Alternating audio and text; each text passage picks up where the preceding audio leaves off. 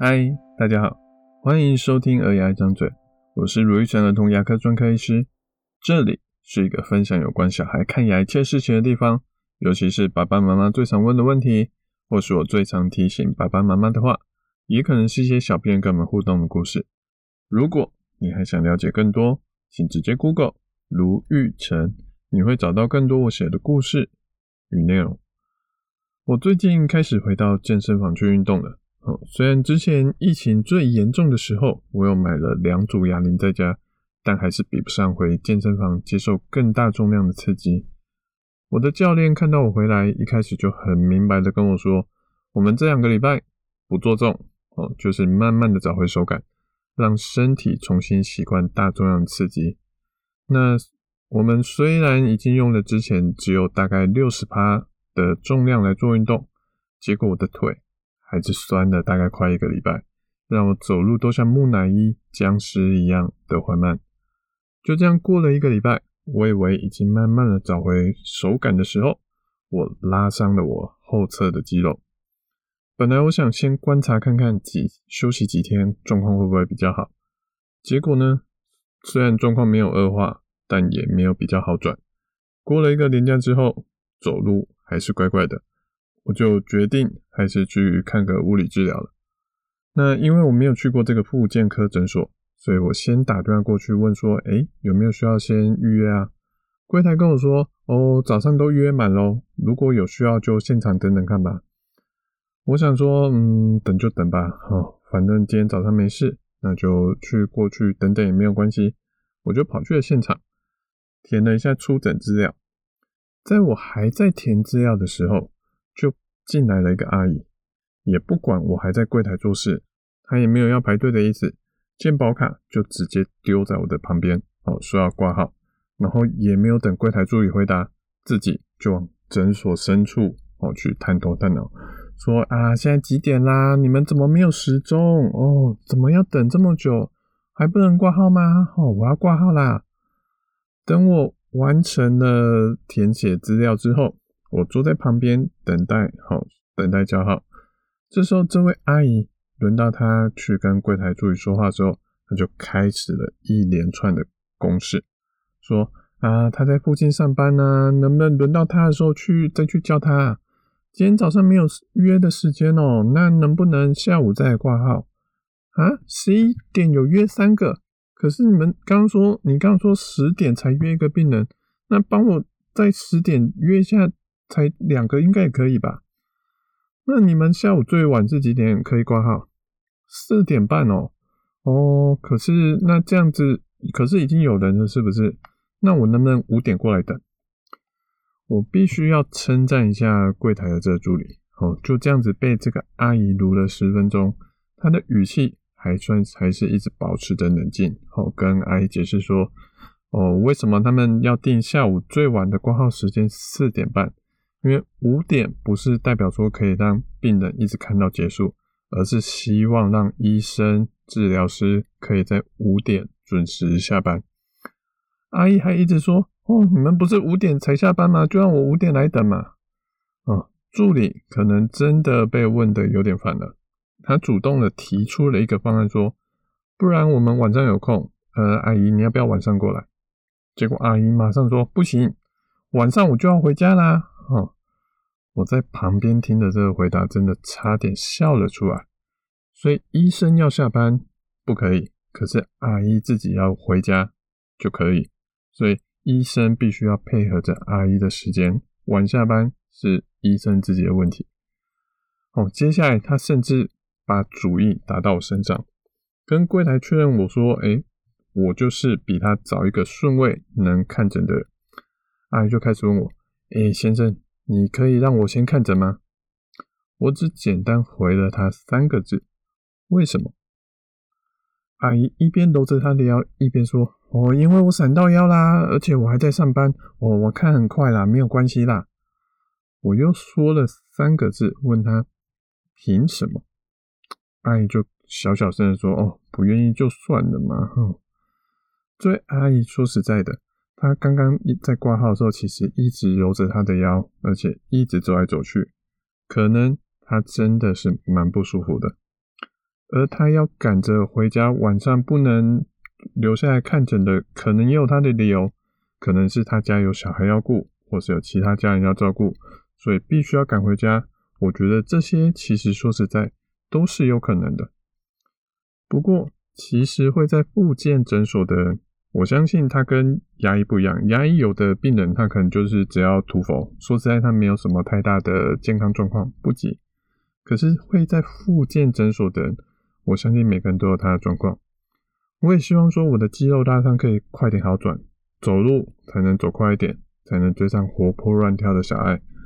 我也希望我的休息时间能赶快来做其他正事，赶快把这礼拜要做的。部落格的分享或是 Podcast 的分享都把它准备好。我早上休假，不代表说我就有那个义务跟责任要让别人插队。尤其我不太明白为什么阿姨在上班的时候还可以溜出来一段时间，甚至还有时间看物理治疗。其实我相信阿姨是有她的苦衷，哦，有她的考量。不过如果她前面没有对柜台这么卢的话，可能周围的人，好，甚至是我，好，可能会多喜欢一点，就更有机会能帮到他的忙，或是说愿意帮他。就像之前在我们诊所的时候，曾经有个家长也是小孩撞到，临时来现场等，因为初步看起来不严重，我并没有以最优先的顺序帮他看。当天的预约也是额满的，但因为他的小孩年纪还小，大概才一两岁时间。等了大概半个小时到一个小时，开始有点承受不住了。在我跟这位妈妈解释说可能还要再等一下的时候，哎，预约下一个的妈妈主动跟这个妈妈说：“没关系啊，妈妈你先看吧。哦，照顾小孩很辛苦的。”让我对那位善解人意的妈妈其实竖起了崇高的敬意。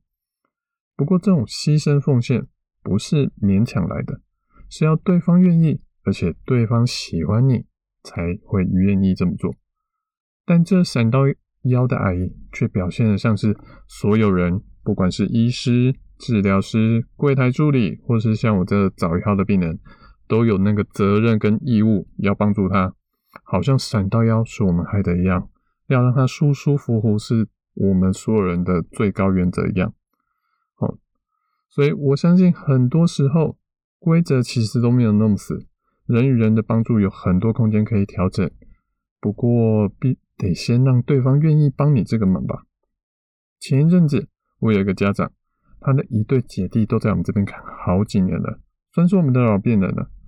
结果在一次的约诊里面，哎，这位爸爸迟到了，我们打电话询问也没有回音。是他真的来到我们诊所的时候，帮他留的时间只剩下一半了。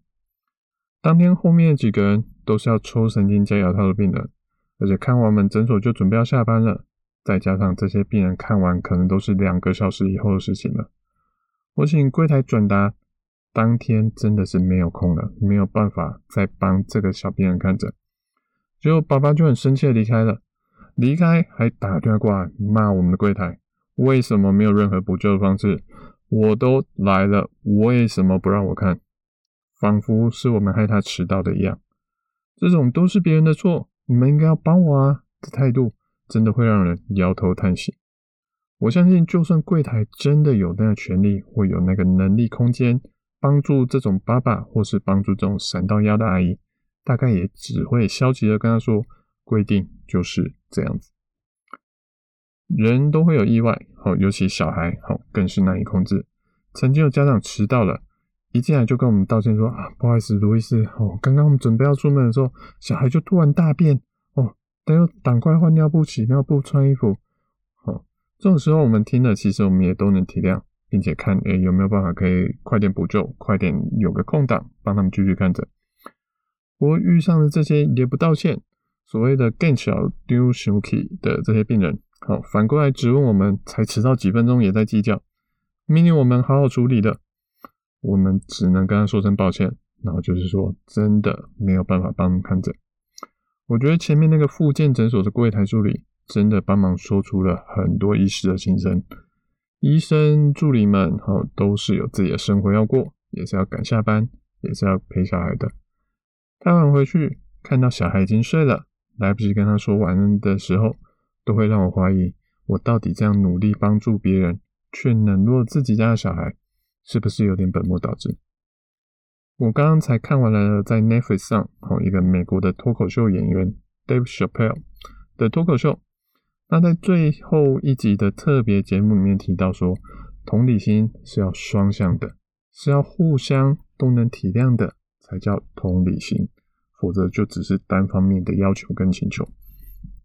我们前面有一集提过，有个之前有个大概六岁的小孩在学校被球打到，恒牙的门牙断了一角，这种状况没办法事前知道，当然也就没有办法事前就挂号，可能。可是这种状况又真的需要快点去处理。我们也是请他稍等一下之后，就找个空档帮他看。看完，阿嬷一边哭一边谢谢我们，愿意临时帮他们处理牙齿。遇到这种状况，虽然我们晚一点下班，吃饭的时间也可能又更短了一点，但我们还是觉得很开心。常常人们会喜欢做一些好事，帮助别人忙。不是为了中间能得到什么利益、什么的好处，而是我们喜欢这么做。我们喜欢那个需要帮忙的那个人，也喜欢那个会帮别人忙的自己。所以，如果爸爸妈妈真的有些苦衷，想要得到额外的帮助，下次可以先试试看，先道个歉，然后想办法让对方喜欢你吧。而且，至少就牙医来说，除了医师。好，是治疗成不成功的重要因素之外，旁边的助理、护理师，哦，甚至柜台助理，哦，其实也都是很重要的角色。看牙要顺利，少不了他们。而且很多时候，他们可能更了解医师的挂号情形，甚至可能是主要安排挂号的那个人。所以我常常都会觉得蛮奇怪的，有些家长，好，他可能对医生毕恭毕敬的，结果对我们的助理却是没大没小的说：“哈，我不要跟你们说话了。”遇到这种人，我都会觉得，嗯，你惹毛他们真的有什么好处吗？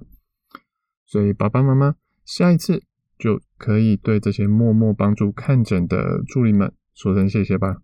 也许你会得到更多的帮助，或者你会更喜欢多说谢谢的那个自己。我是卢玉成的童牙医，如果你喜欢我们这节内容，欢迎分享还给我们一点评论跟意见哦。我们下次见拜拜。